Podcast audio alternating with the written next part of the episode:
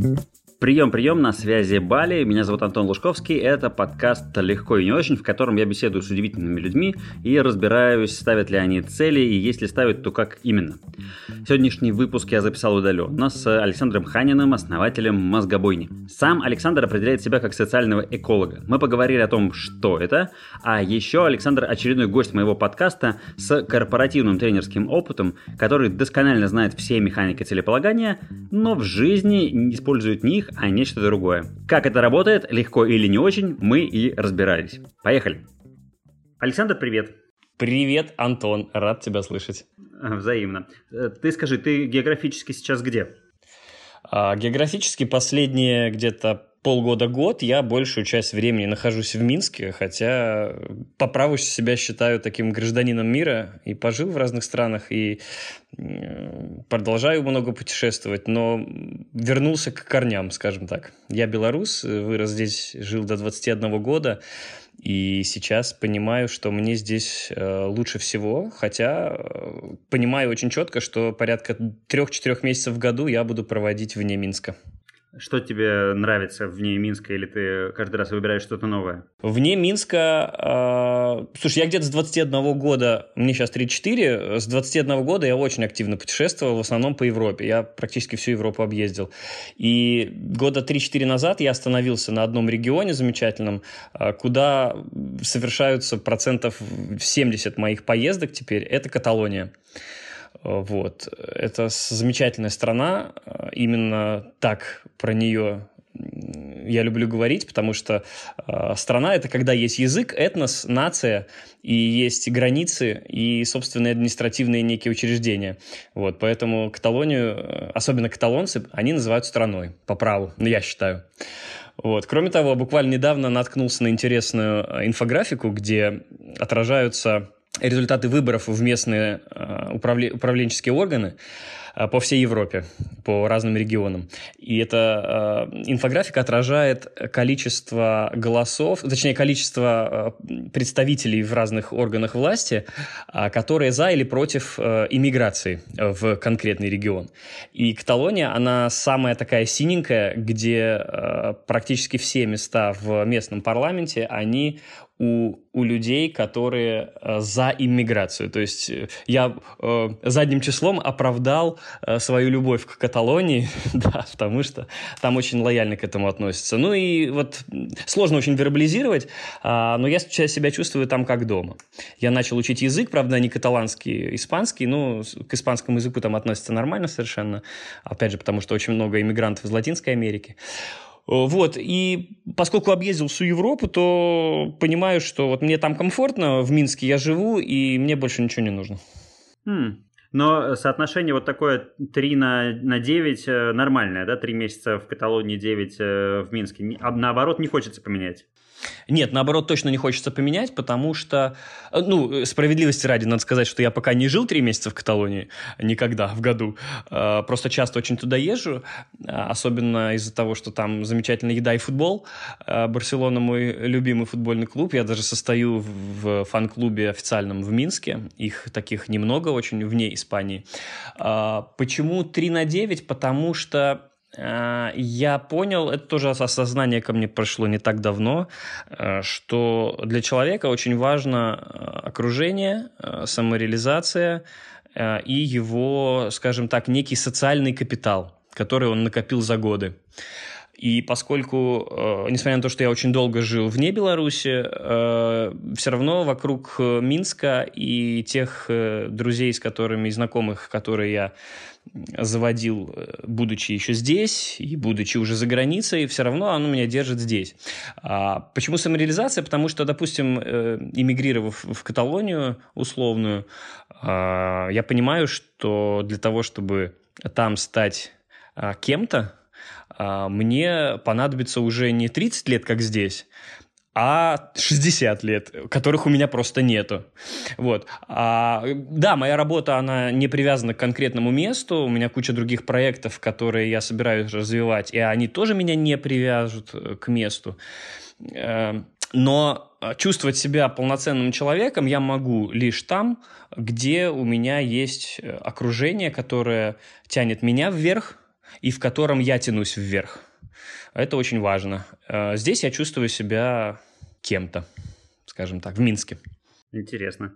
Э, давай э, последний вопрос про Минск, и будем двигаться дальше. Э, вот, как, как говорят, Москва при Собянине похорошела. Похорошел ли Минск в последнее время? Что там вот новенького, интересного, хорошего? Слушай, пожалуй, про Москву соглашусь. Я туда наезжаю несколько раз в год, постоянно, в течение там лет 10, наверное. Москва стала очень европейским городом, но внешне. Внутренне менталитет людей – а, может быть, это будет немножечко по как-то ксенофобски и шовинистически, но менталитет именно русского человека мне не так близок, как менталитет европейский. Они все-таки отличаются. Вот я больше европеец, и э, в Москве я стараюсь долго не задерживаться. Я жил э, полтора года в Петербурге, э, и знаю, о чем говорю, э, про русский менталитет. Он имеет право на жизнь, у меня никаких претензий нет. Э, есть огромное количество замечательных людей, но в целом э, микроклимат немножечко не мой. Вот. Что касается города, Минск, конечно, в этом смысле и более европейский, и менее европейский одновременно. Более европейский он скорее потому, что здесь э, живут чуть-чуть другие люди. Очень много людей э, прогрессивно настроенных. Они смотрят, конечно же, в сторону Европы больше. Uh, у огромного количества людей есть uh, прям национальное самосознание, что для небольшого государства uh, постсоветского это большая редкость. И если возвращаться к городу, то он, конечно, более советский, чем э, Москва и Петербург. Э, к сожалению или к счастью, черт его знает, потому что спальные районы, например, они такие же ужасные, как и в Москве, и в Петербурге. А центр города, он э, на самом деле законсервировался после распада Советского Союза, и в этом его прелесть. Э, очень многие это отмечают, особенно туристы, особенно западные, которые уже в Москве этого могут и не увидеть иногда. Вот. А в то же время, э, вот, возможно, это некий эффект Баадера Майнхоф, как будто бы я, знаешь, взрослею, со мной взрослеют все мое окружение, и мы уже начинаем принимать какие-то решения, мы уже начинаем на что-то влиять, и мне кажется, что что-то меняется. Хотя, возможно, это и объективно так. То есть подрастает поколение людей, которые уже не знают, что такое Советский Союз, которые очень много путешествуют, которые знают, как может быть по-другому. И э, появляется просто огромнейшее количество интересных заведений, инициатив, движений, э, очень прогрессивных, которые настроены на то, чтобы делать э, город и жизнь лучше. Вот. И я э, скромно э, полагаю, что я один из этих людей. Здорово. Э, хорошо, давай перейдем к твоим регалиям, идентичностям. Вот насколько я нашел, ты был журналистом, был бизнес-трейдером, был футбольным арбитром, ты основатель мозгобойни. Как ты сам себя сейчас называешь, идентифицируешь, кем ты себя считаешь? Я придумал э, себе такой титул. Мне кажется, он интересный, оригинальный и очень удобный, потому что им, им можно спекулировать. Социальный эколог я себя называю. А, то есть сюда очень удачно бьется все то, чем я занимаюсь. А, занимаюсь я в данный момент э, мозгобойней как один из э, учредителей и как один из основателей. А, то есть мы занимаемся в основном стратегией, мы вне операционной деятельности, ну, я в частности, а, но мы постоянно двигаем это дело вперед, постоянно обсуждаем. Я сам играю в мозгобойню, естественно, в Минском офисе здесь помогаю немножко. А, то есть это, можно сказать, дело моей жизни. Это мой ребенок, за которого я очень переживаю и болею. В то же время он уже встал на ноги и э, сам принимает решения и куда-то идет. Урбанистика, которой я увлекся в последние годы, то есть делать так, чтобы э, людям было комфортно жить в городе. Урбанистика – это настолько широкий пласт, что я даже боюсь об этом начинать говорить. Тем более я э, исключительно начинающий урбанист. Я пока еще сам ничего не сделал. Я только прошариваюсь, читаю, выкладываю там какие-то сторики в Инстаграм, пытаюсь влиять. Хотя уже даже какие-то изменения и от меня происходят. В одиночку этим заниматься сложно, и задача урбаниста на самом деле не, не просто делать что-то, а информировать людей о том, что может быть по-другому, чтобы они этого захотели, чтобы это все снизу шло. Э, вот, то есть мозгобойня, э, урбанистика, э, это все очень здорово бьется в термин социального эколога. И кроме того, я возобновил не так давно ну, своеобразный консалтинг, если можно так сказать, коучинг, не знаю, тренинги. То есть я помогаю людям навести порядок в голове. Потому что, как, опять же, как мне кажется, у меня в голове относительный порядок, а если где-то что-то не в порядке, то я осознаю это, понимаю и примерно знаю, как с этим работать. Это касается как э, человеческих коммуникаций, то есть каким образом с людьми общаться, как их слышать, э, каким образом э, продавать, если речь идет про продажи. Э, не втюхивать, а реально людям помогать и таким образом поднимать их эффективность и свою за счет того, что ты продаешь. Это и управление, менеджмент, э, каким образом там людей хвалить, э, поощрять, как сколотить команду, э, как с людьми расставаться, как оставаться с ними друзьями, так и некие более субтильные вопросы, э, но я не перехожу границу психотерапии, потому что я не умею работать с подсознанием. А, я умею работать как раз-таки очень хорошо с сознанием. А, мне кажется, что у меня получается людей немного приводить в сознание, а, встряхивать их и э, решать их какие-то внутренние вопросы. Это потрясающе увлекательное дело. Некоторые бесятся из-за этого, но все равно благодарны, а некоторые ну, просветляются. Я, конечно, не хочу э, показаться каким-то проповедником, вот, но некоторые люди мне благодарны. И это просто великолепно. Единственное, что у меня пока не получается это монетизировать, это лечение, вот, но это все в будущем. Я даже подумываю сделать из этого инфопродукт. Не получается монетизировать, то есть ты этот, этот консалтинг бесплатно, получается, проводишь? Uh, иногда платно, когда это касается каких-то бизнес-вещей, ну, потому что там все понятно, правила игры понятны. Человек приходит ко мне, uh, я его консультирую uh, по каким-то вопросам, ну, это коучинг называется э, таким словом, правда, оно довольно опошлено, это, это слово, но другое пока не придумали. Вот, потому что там, понятно, он повышает свою эффективность, он начинает зарабатывать больше, он платит за это деньги. А когда это, например, знакомый, друг, товарищ, э, с которым разговор просто об этом заходит, я предлагаю какие-то альтернативные точки зрения, э, он говорит, да, слушай, прикольно, или иди ты в жопу, э, вот, и как бы непонятно, как, как за это брать деньги, то есть в этом плане я продавец достаточно хреновый, вот, ну, возможно, это как раз-таки и мой путь, делать что-то для людей э, бесплатно, бескорыстно, и потом это возвращается какими-то другими путями. То есть это такая сложная энергетическая дилемма, скажем так.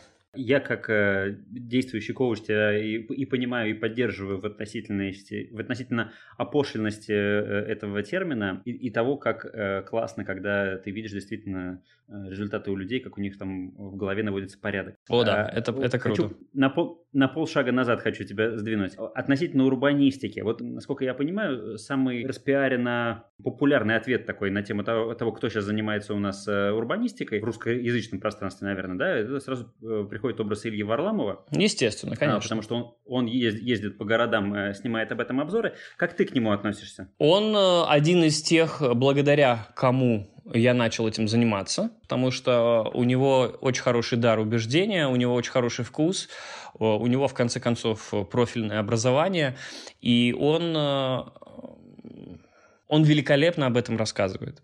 А другое дело, что Илья э, не только урбанист, он еще и классный э, политик, он э, хороший риторик, э, вот. Мне кажется, что у него просто фокус уже гораздо шире, чем просто урбанистика. Он занимается очень много социальными, политическими вещами. Это круто.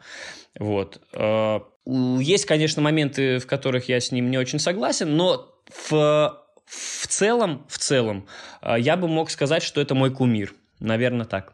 Хорошо, спасибо. И скажи тогда, вот если ты себя позиционируешь как социального эколога, который совмещает в себе и вопросы э, устройства города как пространство для жизни, и вопрос помощи людям с, э, там, с порядком в голове и с э, бизнесом, вот у социального эколога у него какая-то миссия есть? Вот для чего он это все делает?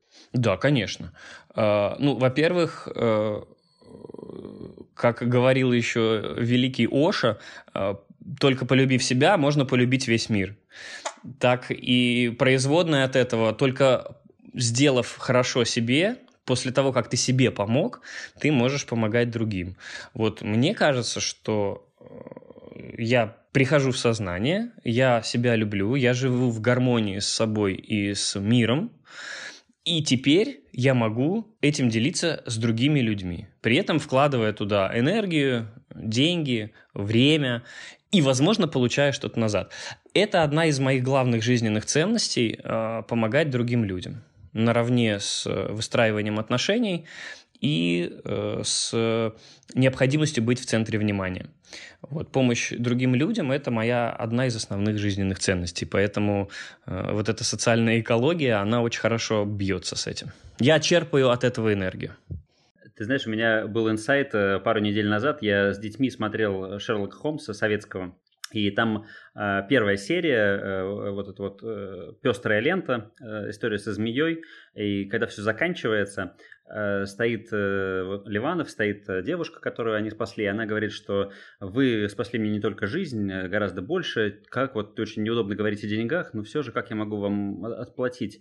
И э, Шерлок Холмс стоит и говорит, вы с доктором Ватсоном э, нам должны 2 фунта и 16 пенсов за проезд. Нам было приятно вам помочь, и мы не будем с вас э, брать никаких денег. И я смотрю на это и понимаю, что вот он э, с детства вбитый образ э, порядочного человека, который самоотверженно помогает и не просит за это денег. Вот э, просто к, к тому, что ты говоришь про отсутствие монетизации и вот эту самую ценность. Ну, да, это классный очень пример, пожалуй, очень удачный в моем смысле. А, с другой стороны, с другой стороны, а, если ты а, не можешь, так возвращаясь к таким более земным делам, если ты не можешь извлечь из этого выгоду, которая тебе на самом деле нужна, то значит ты, наверное, что-то делаешь не так. Потому что если у тебя будет постоянная неудовлетворенность от того, что ты не получаешь за это какой-то компенсации, то ты рано или поздно просто выгоришь и перестанешь этим заниматься, потому что это перестанет приносить удовольствие. Другое дело, что, возможно, для меня это удовольствие и компенсация а, лежат не в деньгах или не столько в деньгах. А может быть, я так говорю э, ровно до того момента, пока а, мозгобойня мне приносит относительно пассивный доход и обеспечивает меня. Возможно, когда там что-то случится, а, то я запою совершенно по-другому, потому что мне нужно будет чем-то кормить себя, семью а, будущую и, и так далее. То есть, конечно же, конечно же, я не буду кривить душой, что во многом Э, то состояние, в котором я нахожусь, такое достаточно гармоничное, оно в том числе потому, что я закрыл для себя некие базовые потребности вот этой вот пирамиды масла. Конечно, это глупо отрицать. Хорошо. Александр, скажи, э, так как у нас ключевое слово моего подкаста это в любом случае э, слово цели, вот у тебя э, какие цели в жизни были, какие вот ты осознанно себе Э, ставил или, может быть, ставишь сейчас? Как это у тебя происходит? В той компании, в которой я работал, Густав Кейзер Тренинг, швейцарская компания, у нас есть целый блок про то, а, что цели нужно ставить, естественно, по смарт, что это значит, почему, почему мы на самом деле эти цели так не ставим, там э, так и с подсознанием немножечко перекликается, а, как же все-таки на самом деле их ставить и достигать. А, вот. И поскольку я это все знаю изнутри, поскольку я себе когда-то эти цели ставил, я себе ставил цель...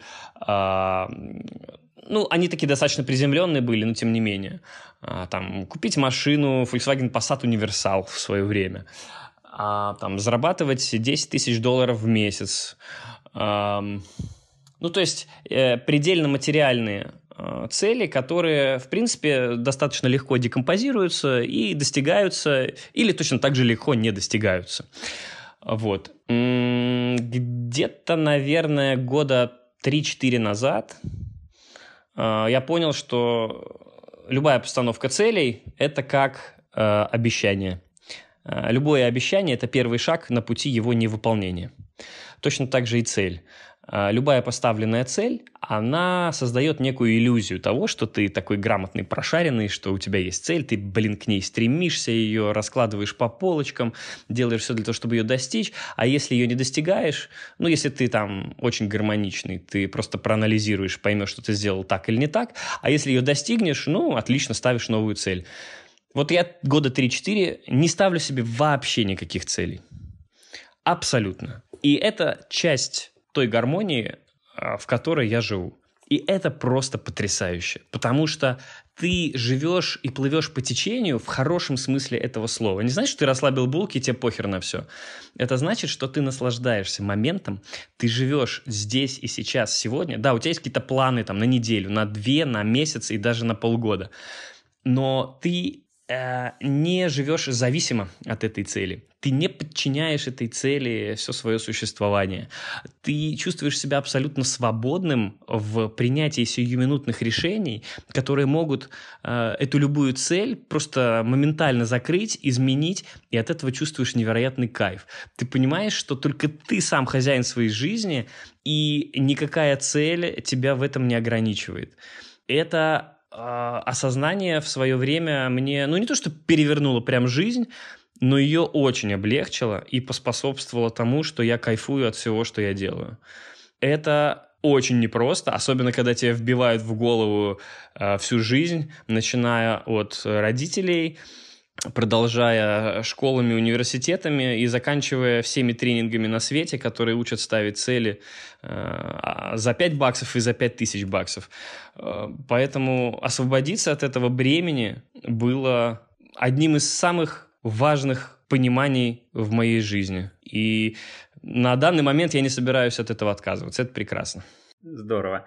Э, скажи, ты, получается, э, после того, как ты перестроился вот на эту идею э, без цели, ты, ну, судя по твоей речи, стал более счастливым. Абсолютно верно. А стал ли ты, стал ли ты более продуктивным или нельзя уже говорить о такой категории? А, да, если, пожалуй, оценивать продуктивность в тех координатах, к которым мы привыкли, а, ну, например, рост дохода, а, например, количество сделанных дел за единицу времени, не знаю, там некие э, более абстрактные понятия, как э, а, там, знаю, количество подписчиков в Инстаграм или э, там некий рейтинг популярности или индекс цитирования. Пожалуй, да, я стал менее продуктивен. Но опять же, нету цели успевать все, нет цели заработать все деньги мира и нету цели непременно появляться, э, не знаю, в интервью на белорусских порталах э, раз в месяц. Этой цели нет. А как только ты начинаешь... Опять же, мой опыт говорит о следующем. Как только ты пытаешься что-то продать, тебе это удается сложнее. Как только ты думаешь, как бы сделать какое-то интервью, в тот же момент почему-то все перестают э, к тебе обращаться. Как только ты думаешь о том, как заработать 10 э, тысяч, ты едва-едва зарабатываешь 2. А, как только ты это отпуск... а, как только ты думаешь, как найти идеальную девушку, а, сразу же к тебе клеятся какие-то странные э, девчонки и, и совершенно не похожие на тот образ, который ты нарисовал.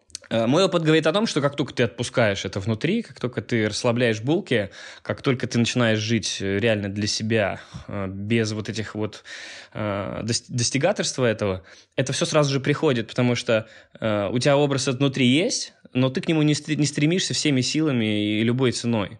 А, ты просто готов к этому, оно к тебе приходит. Ну, у меня это так работает, я в это верю. Вот, поэтому, э, да, повторюсь, с точки зрения некой общепринятой продуктивности я стал, наверное, менее продуктивным, но с другой стороны, а, я, во-первых, стал более счастливым, а это гораздо важнее для меня. И, во-вторых, а, когда мозг освобождается от вот этих вот всех обязательств э, перед собой и от всяк, всякого бремени, навязанного извне, а, удивительным образом а, приходят новые идеи в освободившийся мозг, который свободен. А, и эти идеи, они вполне могут э, стать новым делом жизни, принести, опять же, те же деньги, принести самореализацию, принести индексы цитирования и органический рост в Инстаграм.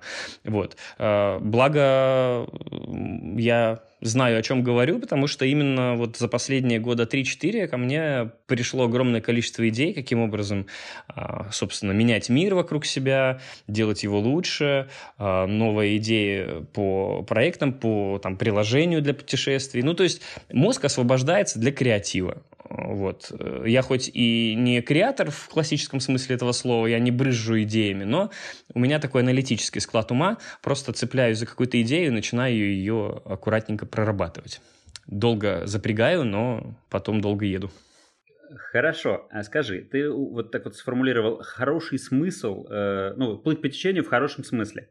Вот плохой смысл, э, когда люди говорят плыть по течению, это понятно, это вот там ну, какая-то безвольность, куда занесет, туда и занесет. Хороший смысл тоже, в принципе, понятно, да, это то, что тебе не надо прилагать излишних усилий, и ты э, вот и пользуешься моментом. А как ты для себя определяешь, вот что это значит в хорошем смысле плыть по течению? Плыть по течению в хорошем смысле для меня означает в первую очередь прислушиваться к себе, и делать только то, что нравится, что приносит удовольствие и что дает тебе энергию.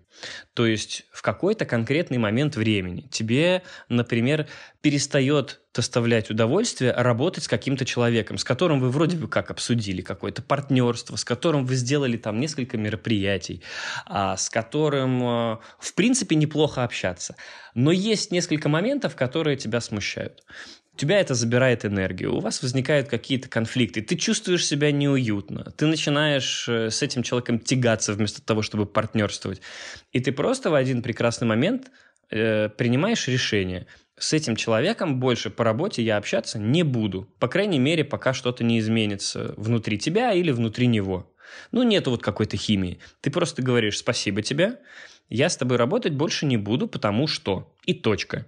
И от этого ты освобождаешься. Хотя, по идее, ты должен был поставить себе цель а, перед тем, как э, с этим человеком сотрудничать. Ну, конечно, ты его уже узнал, ты понимаешь, как он тикает, но ты же не можешь предсказать, что будет дальше. Ты ставишь себе цель. Вот, мы с ним посотрудничаем, мы с ним сделаем 20 мероприятий за год, мы с ним заработаем 15 тысяч евро, а, и вообще это потом превратится в некое огромное событие, которое порвет весь мир.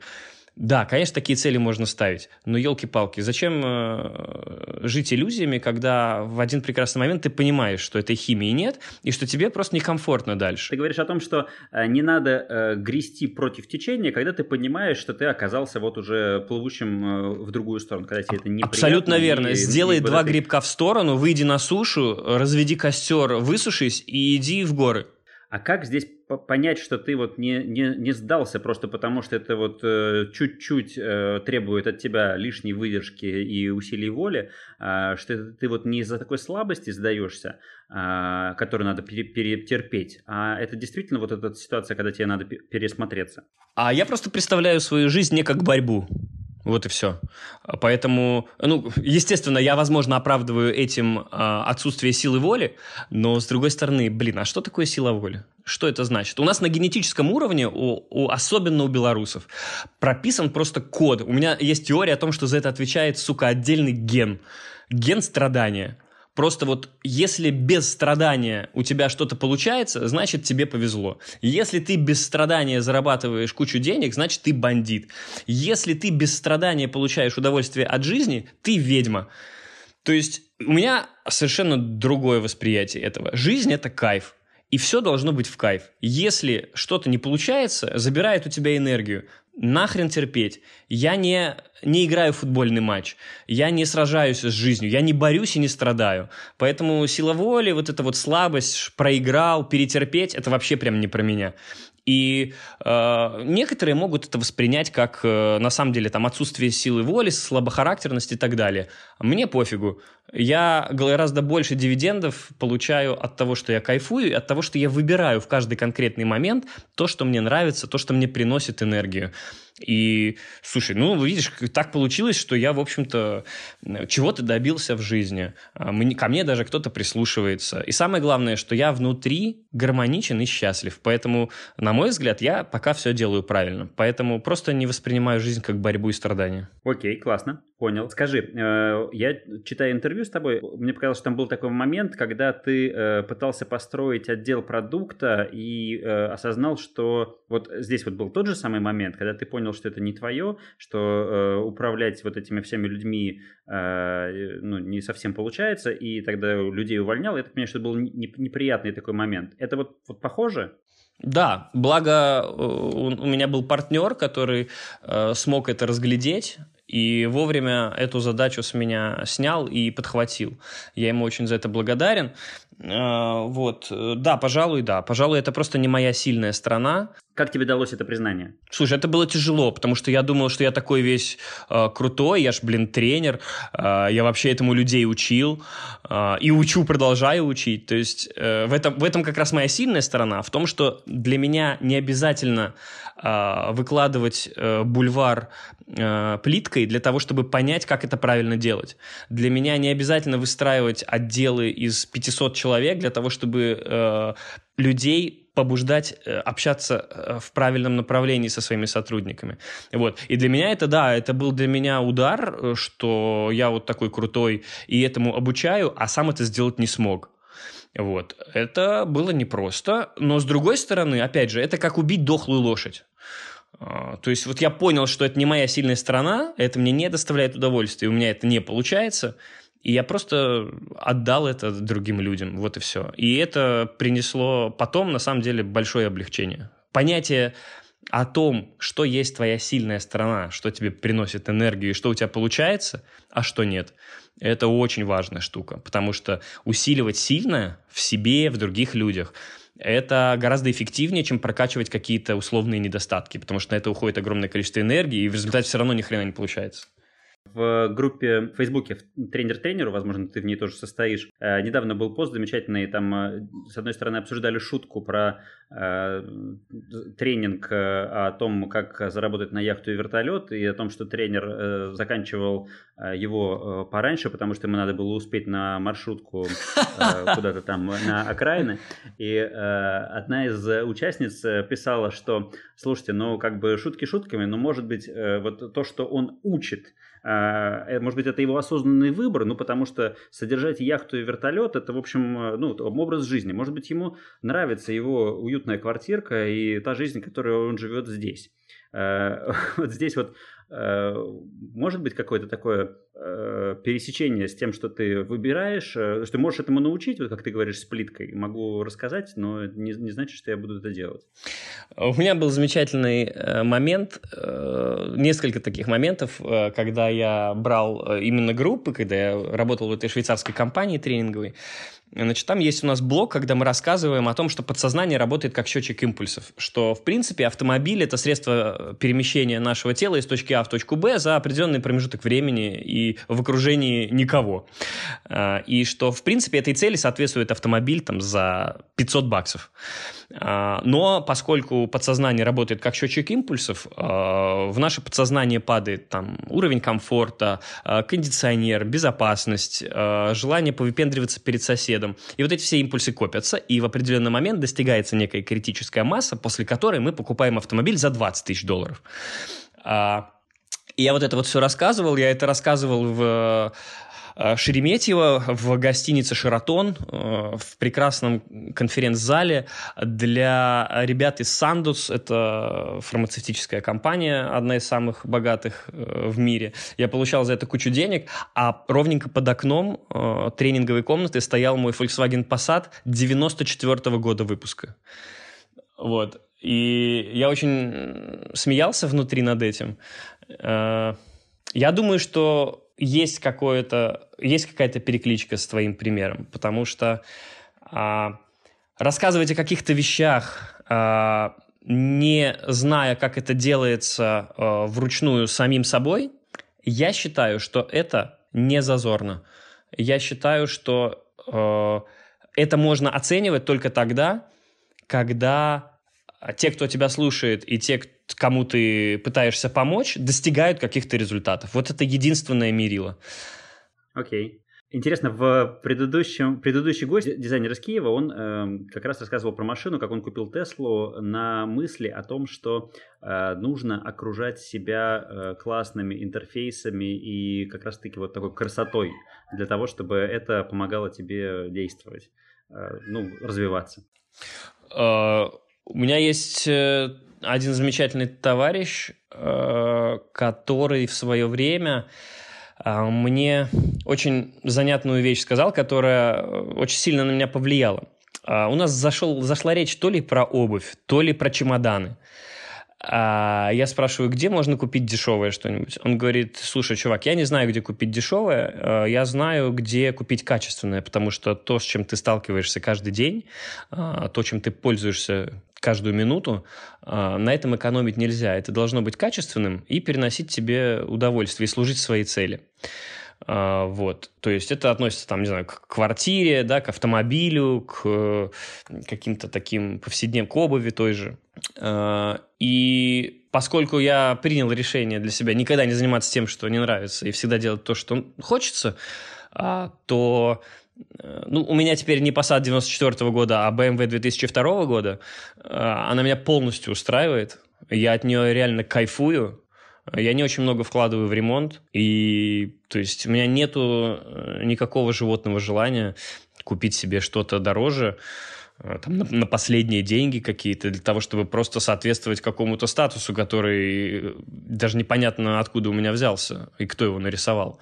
Поэтому мне комфортно, мне классно, и из тех вещей, которые меня окружают каждый день, ничто меня не раздражает. Поэтому тут просто, наверное, разная планка комфорта у всех раз. И, во-вторых, э, многие вещи, которые меня окружают каждый день, они не на показ. Они э, как бы вот внутри моего личного пространства. Поэтому автомобиля, может быть, это касается просто в меньшей степени и каких-то дизайнерских интерфейсов. Хорошо. Скажи, вот э, по поводу того, что окружает тебя каждый день и вообще вот э, каждодневного такого планирования. Давай к инструментам. Э, как у тебя устроены, тем не менее, вот рабочие твои процессы? У тебя есть планировщики, таск-менеджеры, бумажка, ручка. Как ты вот это делаешь? О, да, несмотря на то, что я иногда произвожу впечатление такого человека, который там вообще ни хера не делает и плывет по течению, тем не менее, знаешь, как, как в Comedy клабе как в э, стендапе, любая импровизация, она на 90% все равно должна быть продумана. Вот, поэтому, конечно, у меня есть инструменты, этих инструментов только три. Э, это, собственно, календарь электронный. У меня все электронное, я не доверяю бумаге. Э, хотя, хотя все цифровое, оно уничтожается гораздо проще, чем аналоговое, ну, тем не менее. Э, написать страницу текста рукой для меня все равно, что сходить в тренажерный зал, это очень тяжело. Э, вот. Значит, этих инструментов три. Это электронный календарь, куда я вношу все встречи, все некие события, вот, например, наш с тобой созвон, все, что, все, что привязано ко времени. А второй инструмент – это э, список дел. Список дел, в который я вношу все то, что не привязано ко времени. То есть то, что требует выполнения, но пока непонятно, когда это будет сделано. И из этого списка дел я перетаскиваю в календарь, э, в свободные места, для того, чтобы это приобрело уже некую привязку ко времени. И железное правило у меня никогда ничего не двигать. То есть, если я уж из списка дел что-то перенес в календарь, или если что-то в календаре изначально появилось, то это обязательно должно быть сделано именно в это время. Погоди, погоди, а как это вот? А если тебе э, не будет этого хотеться? Ну, если, а, если мне не будет этого хотеться, то я не поставлю это в календарь. Но ты здесь прав. Здесь есть небольшой внутренний конфликт, когда у меня, например, стоит тренажерный зал э, в 10 утра, а я встаю в 8.30, мне не хочется туда идти, да? Uh, ну, в этом смысле у меня все-таки есть некая внутренняя дисциплина, uh, но она не, не означает какое-то страдание и перешагивание через себя. Я просто знаю, что после тренировки у меня будет потрясающее состояние, я буду там вертеться перед зеркалом, а, я буду себя чувствовать лучше, что в конце концов это приносит мне все-таки удовольствие и здоровье. Вот. А, я в 8.30 себе говорю, слушай, чувак, э, ну вспомни, какие у тебя эмоции э, после тренажерки, или там через месяц какой-то новой программы, когда ты там видишь изменения и в зеркале, и внутри, и в голове. Вот. Это дает мне энергию для того, чтобы все-таки собраться и туда пойти. Вот. Другое дело, что когда назначена встреча э, с человеком, с которым, там, не знаю, в чатике произошел какой-то конфликт, и ты понимаешь, что тебе с ним общаться некомфортно, то я без всяких зазрений совести отменяю эту встречу, э, возможно, даже скажу почему, и все, и у меня в календаре освободится место. То есть в этом плане э, как бы конфликт, он как бы есть, но он очень легко решается. Есть то, что тебе приносит удовольствие в долгосрочной перспективе, а есть то, что на самом деле нужно отменить к чертовой матери. Вот. Хорошо. Второе железное правило ты хотел сказать. Да, значит, из э, списка дел перетаскиваю в календарь, и таким образом там где-то 2-3 недели горизонт планирования у меня достаточно плотненько забит. Э, то есть мне практически никогда не бывает такого, что нечего делать. Точнее, вообще никогда не бывает. Скорее просто потому, что хочется немного взять передышку, там что-то перетаскиваю потом. А второе железное правило, я никогда не беру задач сегодня на сегодня. А. То есть нету ничего срочного. А если есть что-то срочное, то оно либо э, потеряет актуальность в течение двух часов, э, либо оно совершенно спокойно может перенестись на завтра или даже на, на месяц вперед. Вот. А если появляется что-то срочное, это значит, что либо ты что-то не предусмотрел, и имеет смысл проанализировать, почему и как этого не допустить в будущем, а, либо просто кто-то тобой манипулирует и пытается, значит, влезть в твое личное пространство. Поэтому а, все, что сегодня на сегодня, оно не существует для меня. Круто. Скажи, а сколько часов э, в, в дне ты планируешь? Ну, если я сплю около 8 часов, 9, остается у нас там 15-16, да? А, ну, я думаю, что где-то 8-9 часов у меня распланировано почти каждый день. Угу. При том, То что... Ты как, как это делаешь? Э, на, на неделю вперед или, или накануне на следующий день? Э, и не так, и не так. А, просто вот этот горизонт 2-3 недели, он э, каждый день смещается на один день. И, соответственно, вот где-то на такое же расстояние я и каждый день что-то планирую. А. То есть нет такого, что я в воскресенье сел и всю неделю расписал. А в воскресенье у меня уже там 2-3 недели вперед достаточно плотненько расписаны. И это, знаешь, это не некое стремление там забить себе время, чтобы хоть чем-то заняться, чтобы там не сдохнуть от скуки. Это вполне такой органичный, натуральный рост всего. А, и это э, в силу моей очень плохой, просто патологически плохой памяти, а, это мне просто помогает, помогает жить просто. Угу. Подожди, как это бьется с, твоими, вообще со всей мозгобойней э, плохая память? У тебя плохая память на, на поставленные дела, не, Во- на, не вообще на факты? на все, на... просто на все. То есть вот я э, пытался найти тебя сегодня в чате, я даже имя твое забыл. А, я пытаюсь вспомнить, э, когда у нас созвон с учредителями, и только в календаре я могу это найти. Э, я не помню, с кем, играя, с кем играла вчера Барселона, потому что, блин, ну... Я не помню каждый раз, где я ставлю машину на парковке. Каждый божий день я провожу около 10 минут возле дома, чтобы найти свою машину. Потому что даже тот способ, который идеально бы помогал мне запоминать, где я ставлю машину, а именно фотографировать ее каждый вечер, когда я от нее ухожу, я даже фотографировать забываю. Понимаешь? Настолько все плохо. Так, тогда ты, получается, в самих мозгобойнях никогда ничего бы не смог э, выиграть. Слушай, нет, смог бы. Смог бы, потому что э, когда я смотрю на фотографию машины, если я ее все-таки сделал, я вспоминаю, где это место. И когда звучит вопрос вопрос в мозгобойне, который э, затрагивает определенные участки нейронной сети в моем мозге, то, естественно, что-то просыпается. Э, э у меня э, как бы ассоциативная память работает нормально, а зрительная память у меня хорошая, но именно вот э, соединение этого всего работает так себе. Поэтому, когда я там что-то вижу знакомое из фактов, я, конечно же, это могу отгадать. Не всегда, но могу. Окей. В выходные ты отдыхаешь или тоже ставишь какие-то дела? А, нету разделения четкого у меня на выходные и рабочие дни, поэтому я совершенно спокойно там завтра, например, три часа проведу в спортзале, занимаясь разными штуками, вот, и точно так же совершенно спокойно могу в воскресенье сидеть там и готовить, э, там, не знаю, проект э, белорусской мозгобойни на 25 марта, например. То есть э, совершенно нормально к этому отношусь, потому что не не разделяю работу и там не работу. То есть я просто живу, и э, какие-то дела – это часть моей жизни. Э, там, встретиться с девушкой – это тоже часть моей жизни. Э, поваляться, посмотреть кино – это тоже часть моей жизни. При этом я могу совершенно спокойно поставить на паузу кино и э, записать какие-то мысли там, по, э, по урбанистике или по приложению для путешествий. То есть для меня это все очень органично, переплетается друг с другом, поэтому мне не от чего отдыхать, знаешь, так, чтобы убегать э, на две недели в Турцию или в Египет. Я просто, я просто не напрягаюсь, чтобы отдыхать. Хорошо. Что тебе дает энергию? Мне дает энергию а, побыть наедине с собой. Mm. А, я тоже это не очень давно понял, что это источник энергии, потому что обычно человеку свойственно бояться одиночества. Я понял, что мне очень комфортно с собой.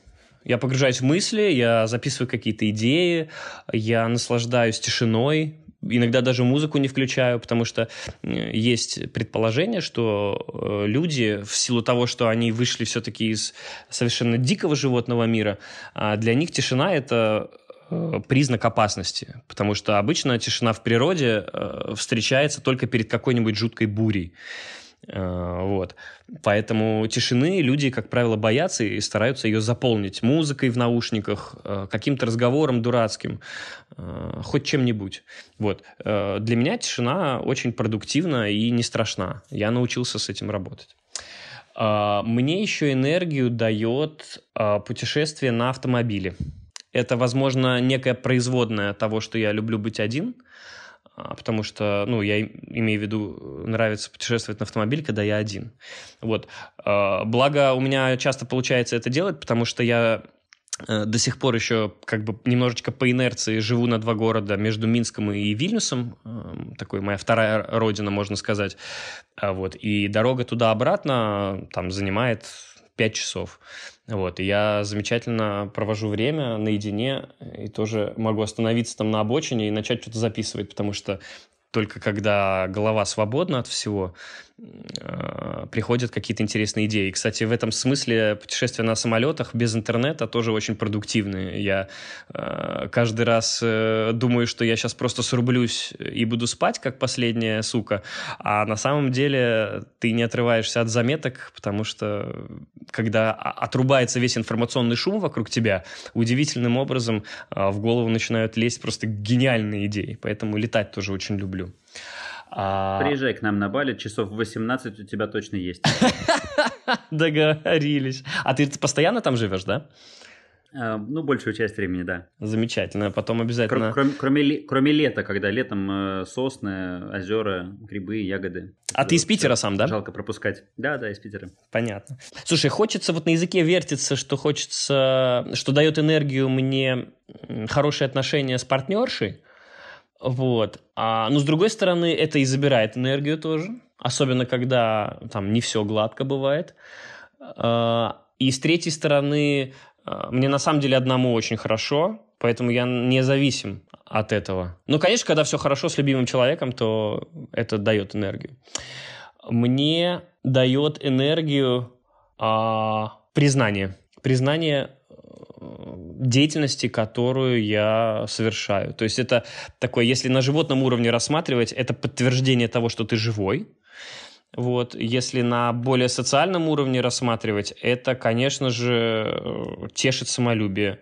Безусловно, это мне дает энергию. Это тоже одна из э, моих жизненных ценностей. И, как, опять же, как производная, это когда ко мне обращаются кто-то за помощью. Это значит э, признание меня неким авторитетом в какой-то вот конкретный момент, в какой-то конкретной области. Вот, наверное, наверное, все. Отличный список. А про какой-нибудь один свой фейл, э, про который можешь рассказать, э, расскажешь? Слушай, мне даже так особо ничего в голову-то и не приходит. Не потому, что я пытаюсь себя в каком-то там лучшем свете выставить или что. Ну, во-первых, у меня плохая память. Давай начнем с этого. И, и э, как правило, э, прелесть э, этой плохой памяти, потому что, ну, я склонен во всем искать положительные моменты. Кроме того, я в себе это принимаю. Вот. Особенность плохой памяти в том, что ты не помнишь плохого. Это, блин, просто невероятно, потому что я общаюсь э, по большей части с людьми, у которых хорошая память, ну, почему-то они притягиваются ко мне. Вот, и они говорят, что мне очень завидуют, потому что в их голове куча всякого говна хранится. которые они хотели бы забыть, но не могут.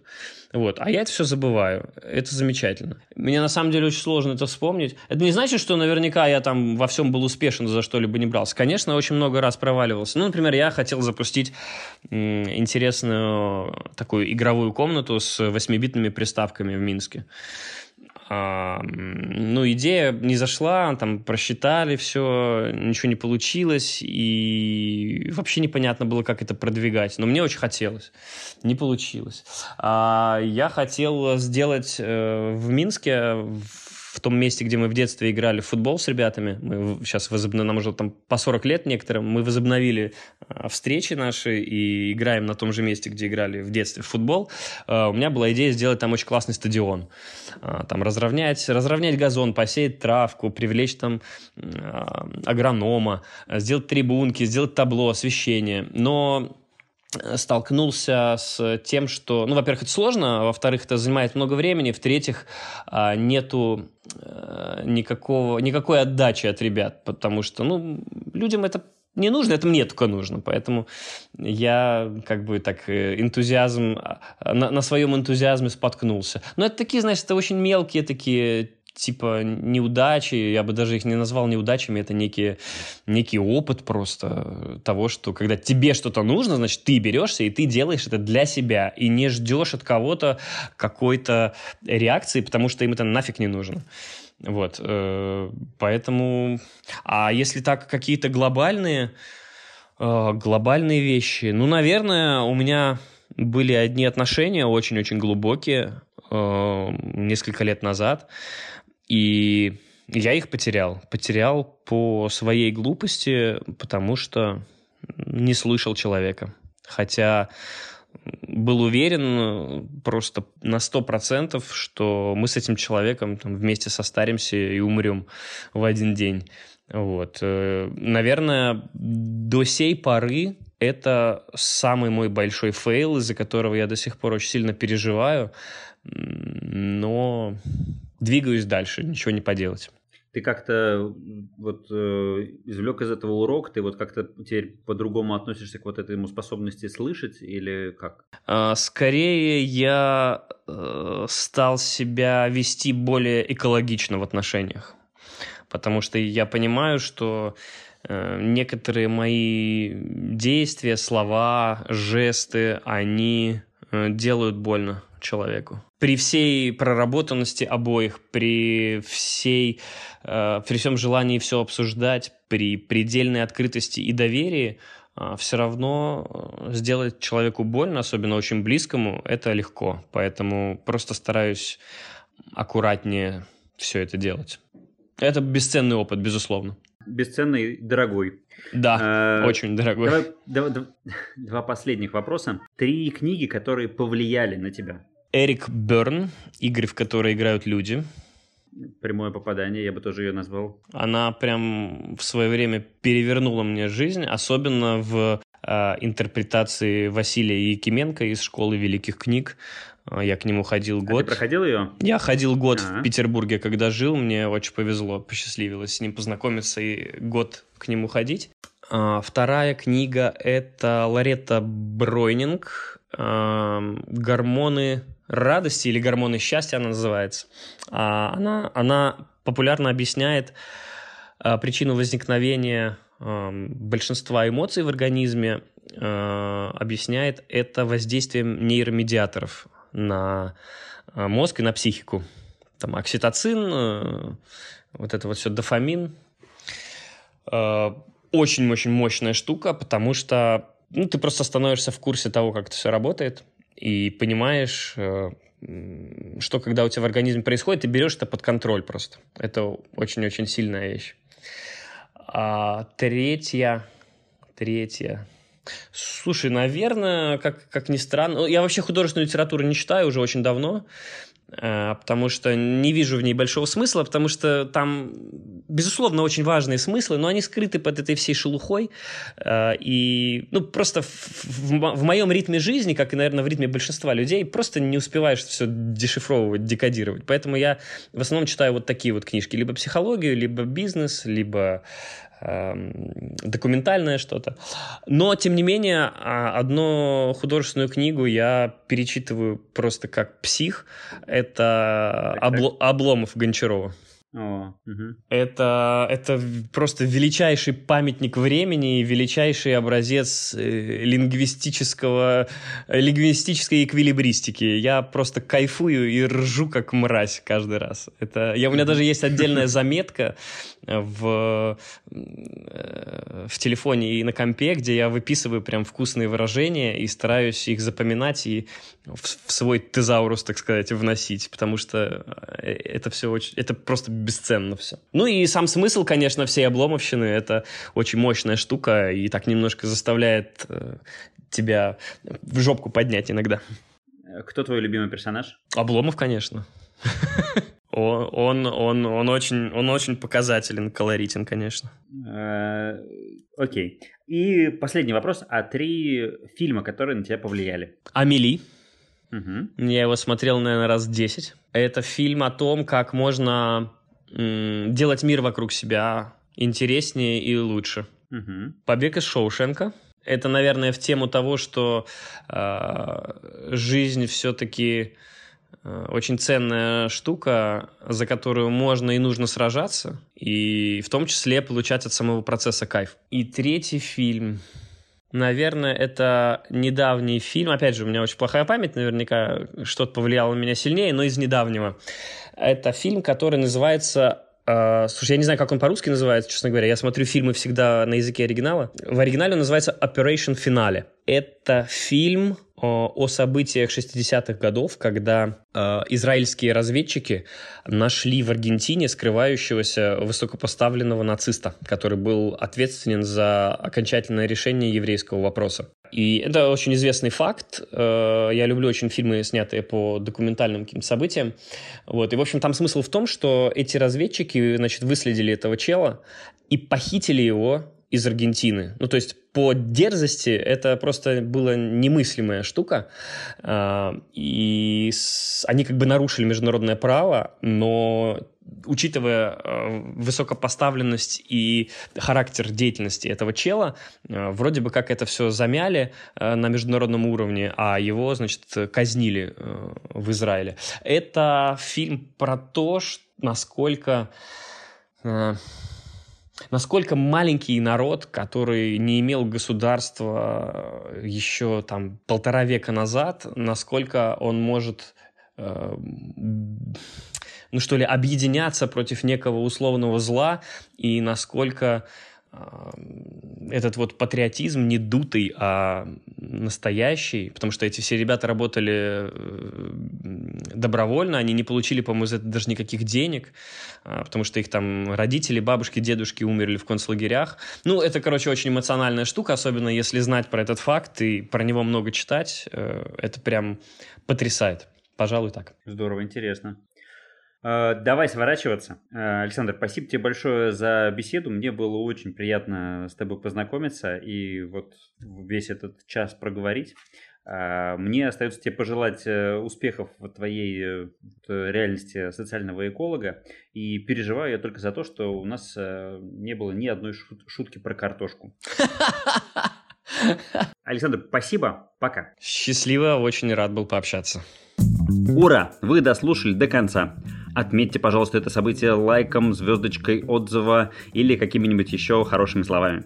В прошлом эпизоде я обещал подарить кусочек Бали кому-то, кто оставит свой отзыв, и приз отправляется Насте Махновской в Санкт-Петербург. Настя, благодарю тебя. Думаю, уже на этой неделе сюрприз до тебя доберется.